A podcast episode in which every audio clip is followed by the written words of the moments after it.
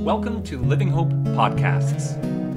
If you want to learn more about Living Hope and our ministries, you can find us online at livinghopecrc.ca. We hope you appreciate today's message. Uh, it's hard to believe uh, that we're already in the last Sunday of Advent. Uh, Christmas is just around the corner here. Um, and because we've been in Advent for some time and in uh, the Gospel of John, um, we can now finally find ourselves to the end of the prologue, the end of these first 18 verses. Uh, we've been working our way through these with kind of a mind towards what the rest of John has to, to say for us. There's, there's themes that are packed into this first 18 verses that point the way through the rest of John. We kind of looked at it as a preview or, or a trailer for a movie. It's, it's going to show some scenes that are coming up. It should build this anticipation for what is to come in the story of Jesus. And so far, we've unpacked just a few of those themes. Pastor Ben uh, began with looking at the themes of darkness and light, showing that Jesus is the light that cannot be overcome. Then the next work we the next week we looked at the words in the beginning and we saw how these signal how big Jesus' story is. That to tell of the significance of the story, we have to go to before creation. Jesus' salvation is something that is on a cosmic scale. Jesus will be ushering in a new creation. Uh, then last week we looked at John the Baptist, and we saw him, we had this kind of picture of him as a sign that pointed the way. And this week, we're going to be looking at Moses and the law and how Jesus stands in relationship to those two things. And the image that I want you to be thinking of in the background can be found in this corner here this downward arrow as we wait for Advent, as we wait for this coming of Jesus, we can be thinking of how these first five books, of how the law, of how Moses, how all of these things, when we're familiar with them, should help us in recognizing Jesus because they all point towards him. Before we read now, um, let's just come before God in prayer. Creator God, uh, you remind us that the darkness of ignorance and doubt cannot overcome your life giving word. May your Holy Spirit, who first inspired these words of Scripture, shine your light and once again awaken us to the hearing and living of this radiant truth. In Jesus' name, amen. John chapter 1, verse 14. The Word became flesh and made his dwelling among us. We have seen his glory, the glory of the one and only who came from the Father, full of grace and truth. John testifies concerning him. He cries out, saying, This is he of whom I said, He will come after he who comes after me has surpassed me, because he was before me from the fullness of his grace, we have all received one blessing after another.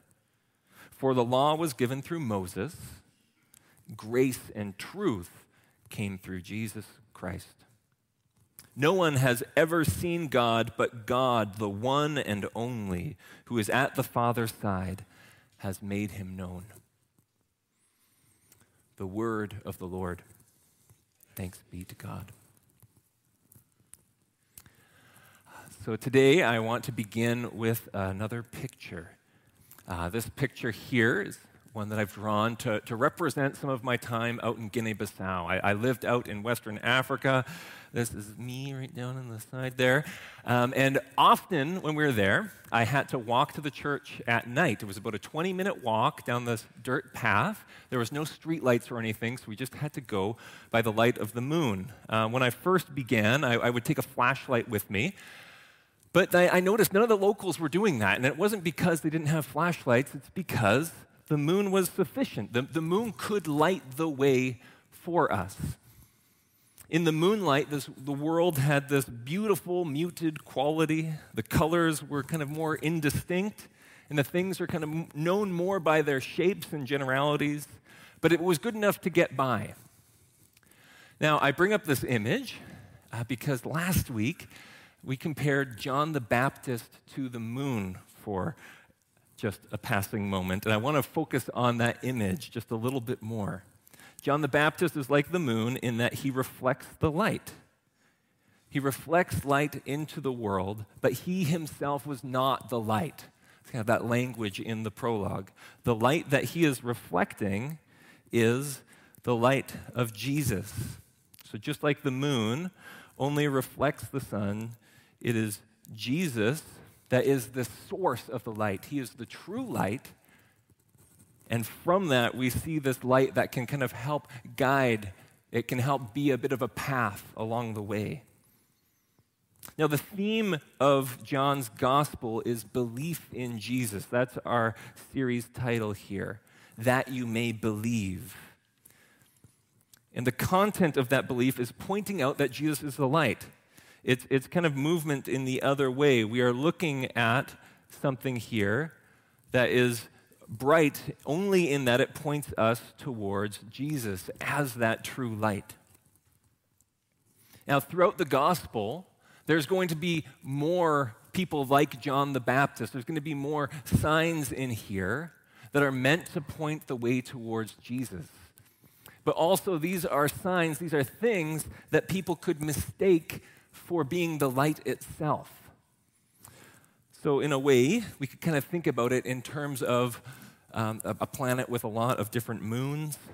Um, we can have, for instance, the temple being a moon, or, or sacrifices in the Old Testament being one of these moons, or we could have the law itself being something that gives that sense of light. We can have people like Abraham and Moses.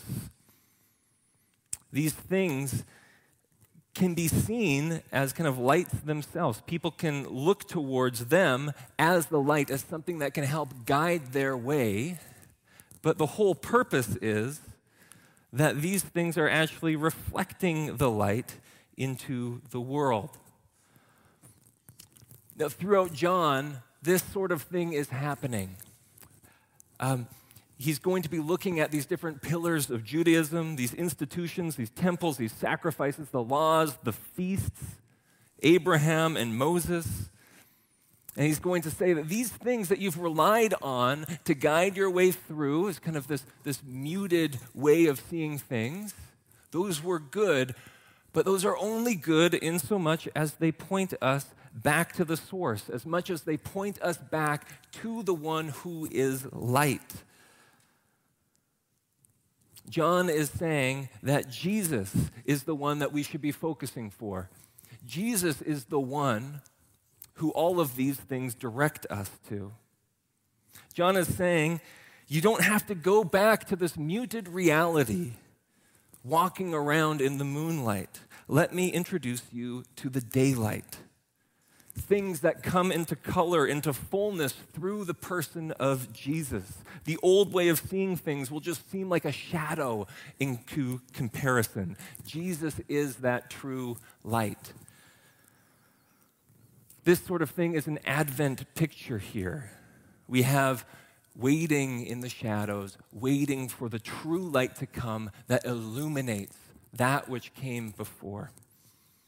They're waiting for God to come with them. Now, before showing that in our passage today, I want to give an example from John chapter 5. After all, these first 18 verses point us into the rest of John. Now, in John chapter 5, uh, Jesus has just healed someone on the Sabbath, and this gets attention from the religious elites because he's doing work on the day of rest. And the religious elites accuse him of working on this day, and Jesus responds in saying, um, here, My Father is always at work to this very day, and I too am working. For this reason, they tried all the more to kill him. Not only was he breaking the Sabbath, not only was he breaking a law here, but he was even calling God his own father, making himself equal to God. Now, now, first, just pointing out here,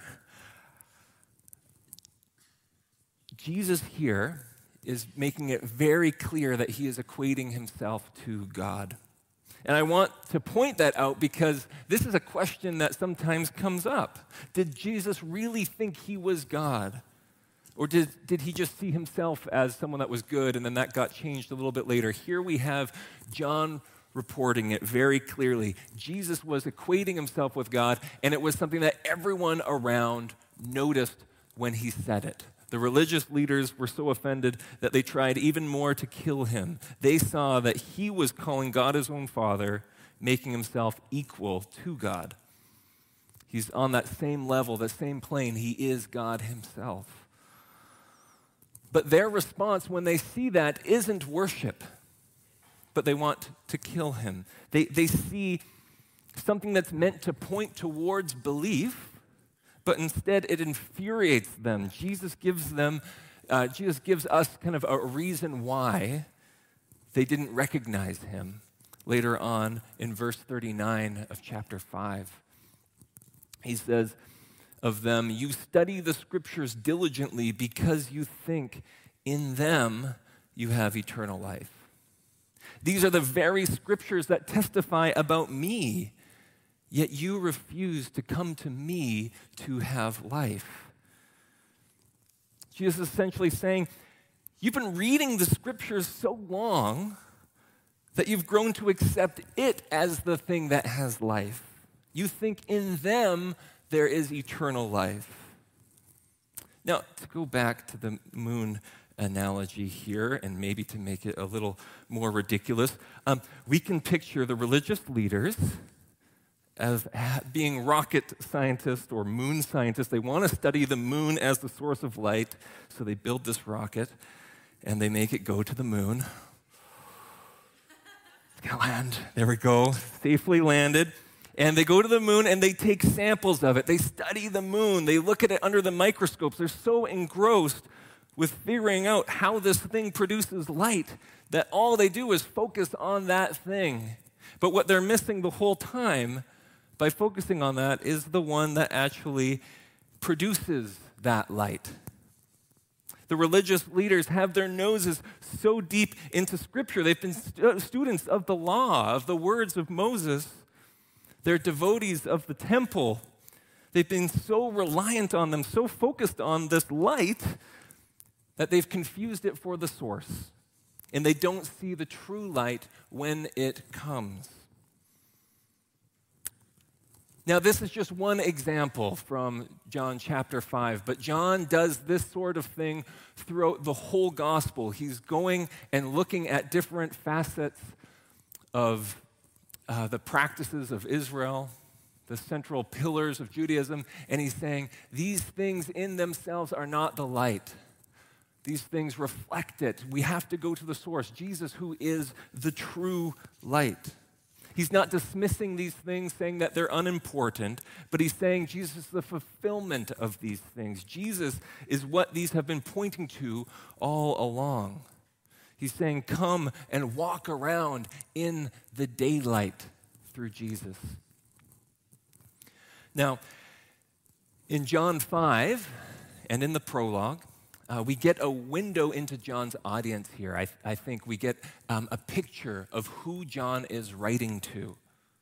And John's audience, I think, is full of people who heard about Jesus.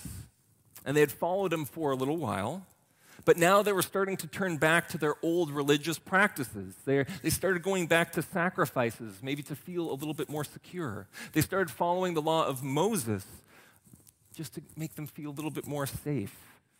They're doing things that shows a falling away from Jesus as the central reality, Jesus at the center. These were people that were, I, I think one of the reasons why was that these were people that were really familiar with the humanity of Jesus. It's likely that they had a grandparent, a cousin, or a friend who had actually seen Jesus in person at some point. Jesus had thousands of people gather around him as he spoke. John's first audience It's very likely that at least they knew a guy who knew a guy who saw Jesus, who, who knew Jesus in some way, who heard Jesus speak.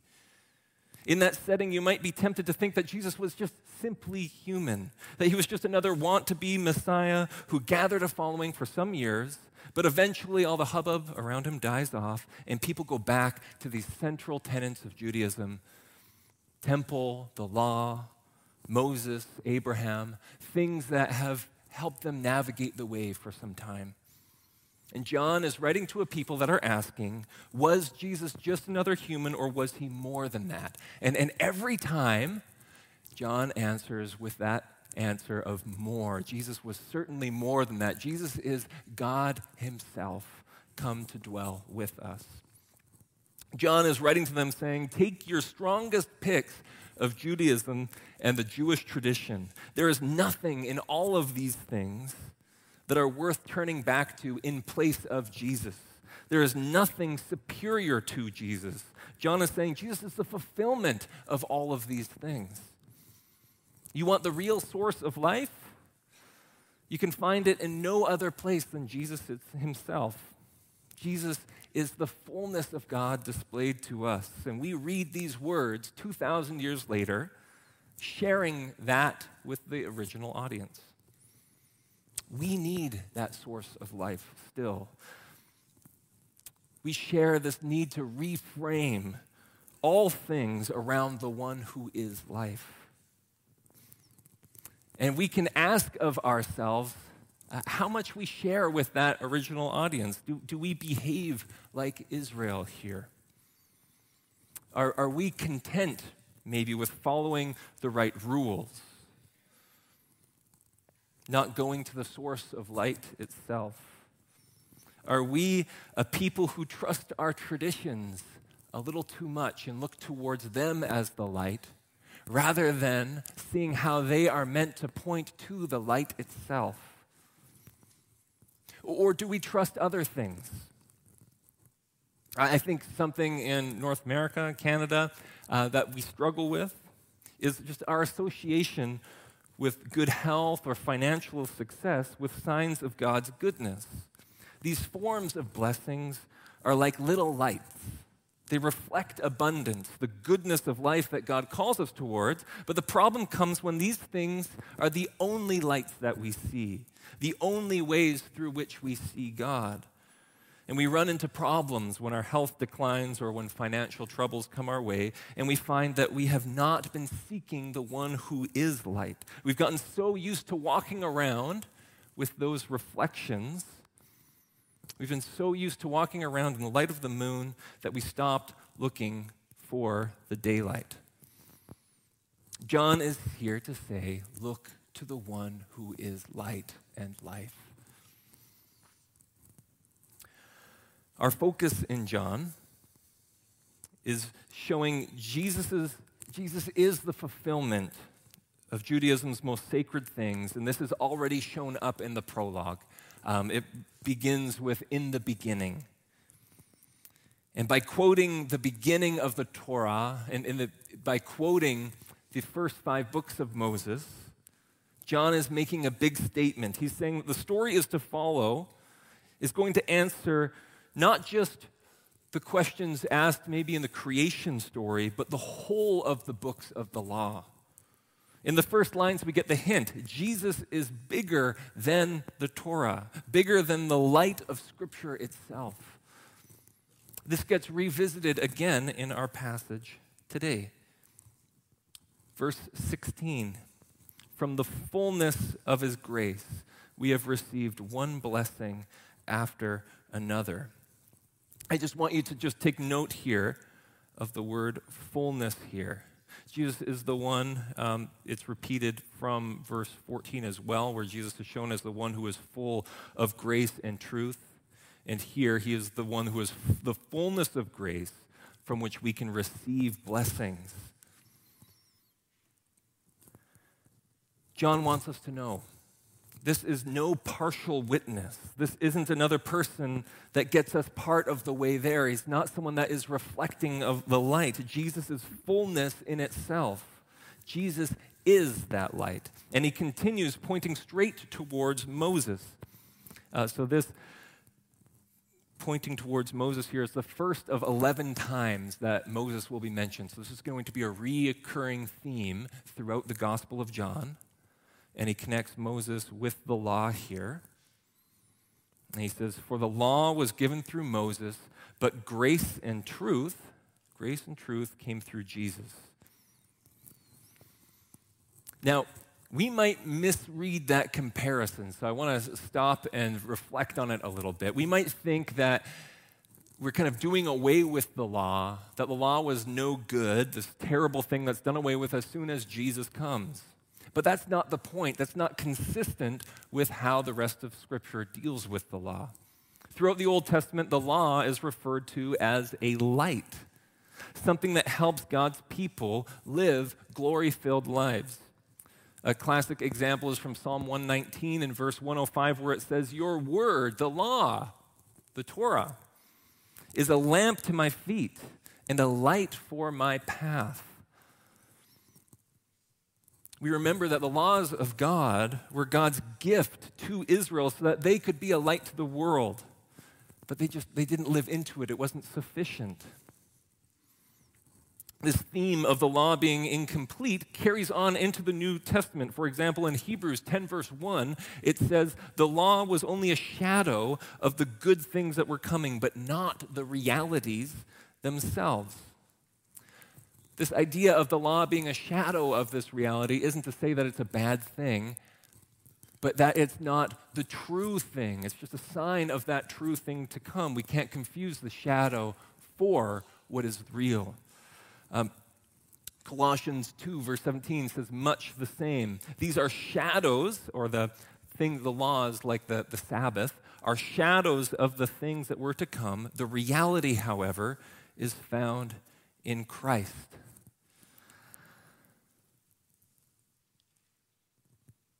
These passages are repeating what we find here in the Gospel of John. The law is good, but it is good in that it points to Jesus True life is found in Him. And we can continue in looking here at the words grace and truth. These are repeated again from verse uh, 14.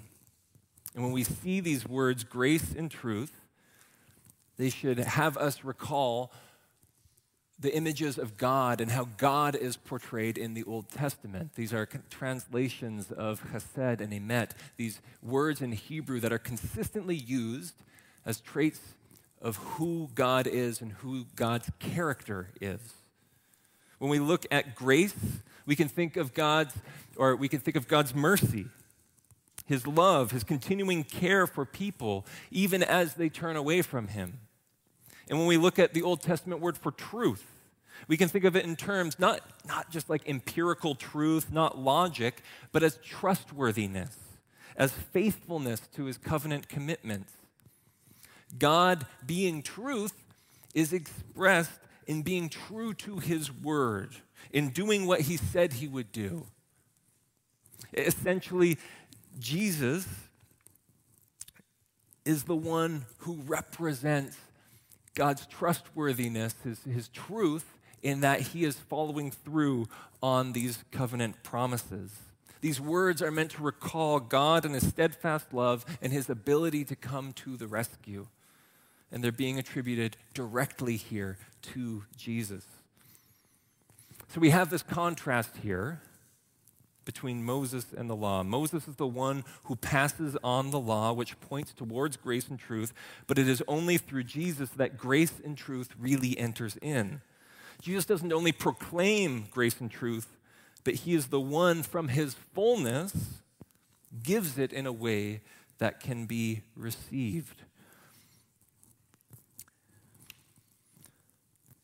Now, John takes this even further in the next lines. Let's just read verses uh, 16 and 17, or 17 and 18 together here. For the law was given through Moses, grace and truth came through Jesus Christ. No one has ever seen God but the one and only Son, who is himself God and in closest relationship with the Father, has made him known. If you notice, there's a little change in the translation there. I've, I've updated to the um, still the NIV, but the 2011 uh, translation because I think it, it translates this in a helpful way, showing this close relationship with the Father. But when he's talking about the law and Moses here, I want you to see this next line no one has ever seen God. Now, that might not put off alarm bells in your mind, but for the, the, original audience that was looking at this, people that would be familiar with the, the law, with the first five books of Moses, would certainly be thinking back to a story in Exodus chapter 33. Right after the law is given through Moses, we have Moses asking to see God's glory. The story goes like this Then Moses said, Now show me your glory. And the Lord said, I will cause all my goodness to pass in front of you, and I will proclaim my name, the Lord, in your presence. I will have mercy on those whom I have mercy, and I will have compassion on those whom I have compassion. But, he said, you cannot see my face, for no one may see me and live.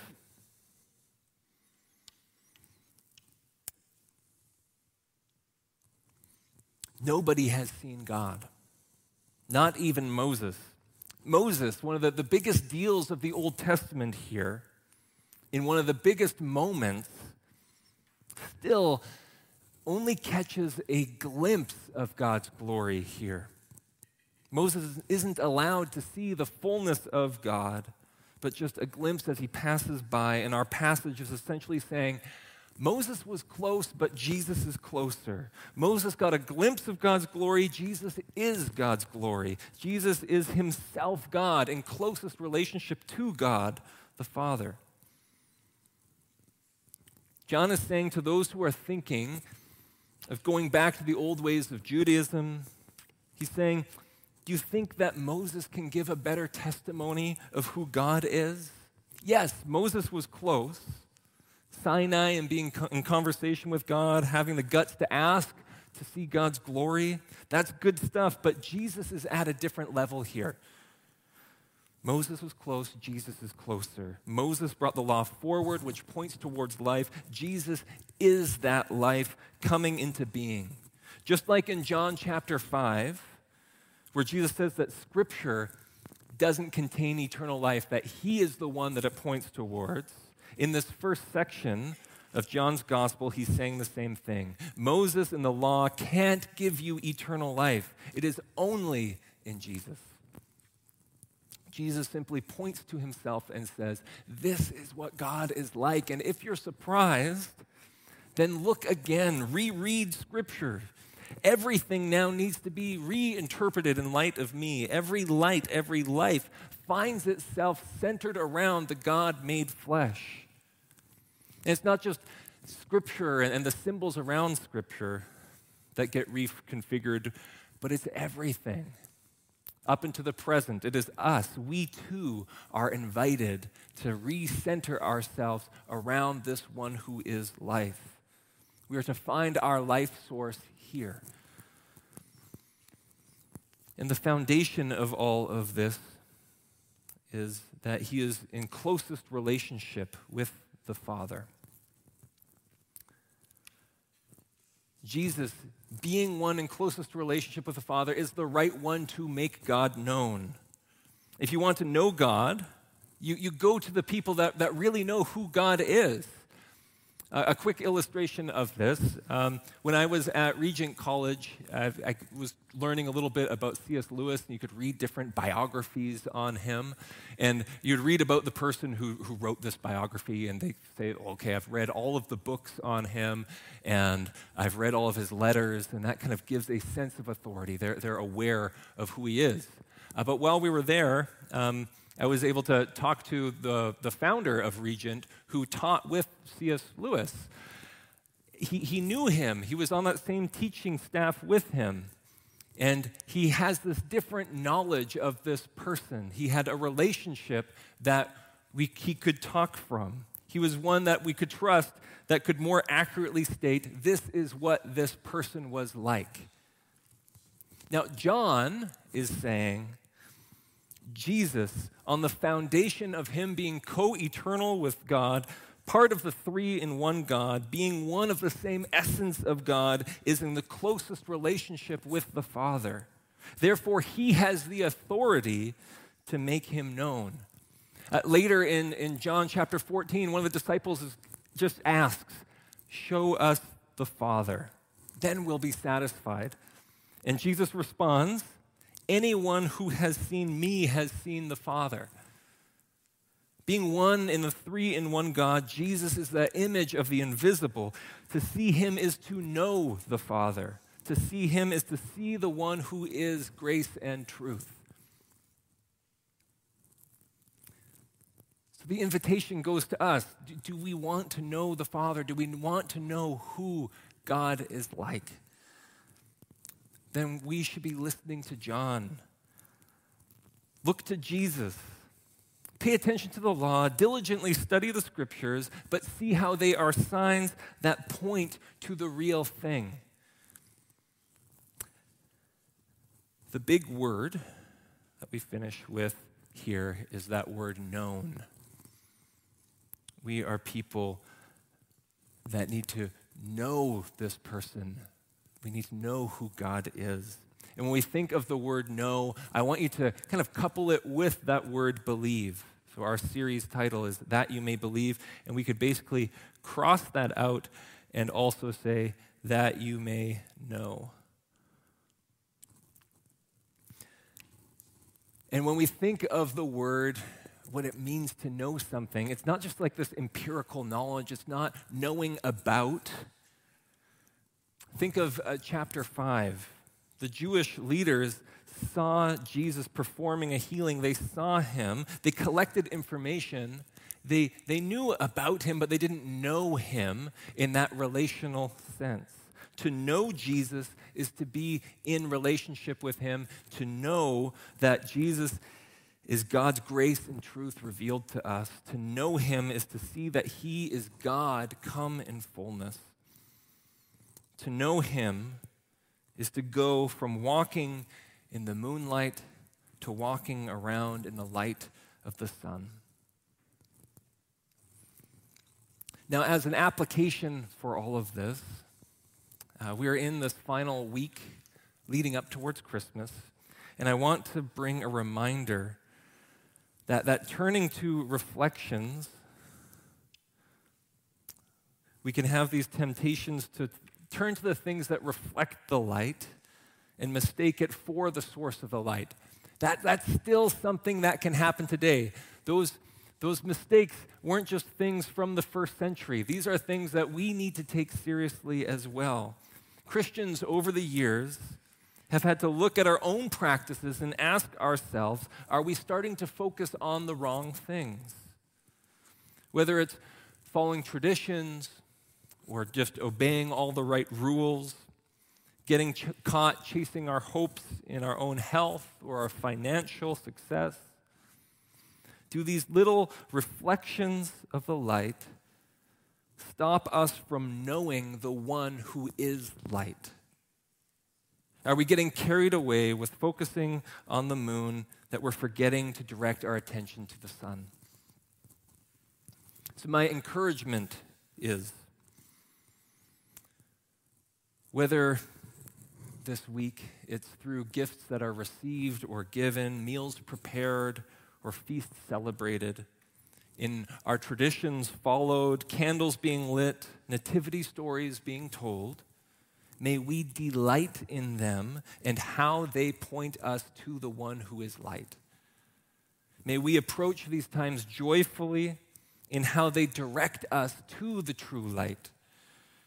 And when they're disrupted, if they are less than what we had hoped, if we're forced into new traditions and practices, my prayer is that God gives you the grace to see the one who is the true light and life in fresh ways, in new ways this season. Let's pray.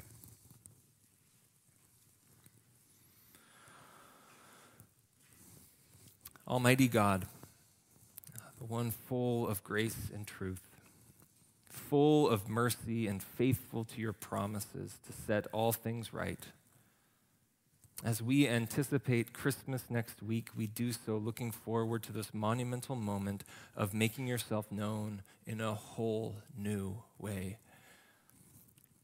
Guard us from being people who, like those in John 5, look for eternal life in the wrong places.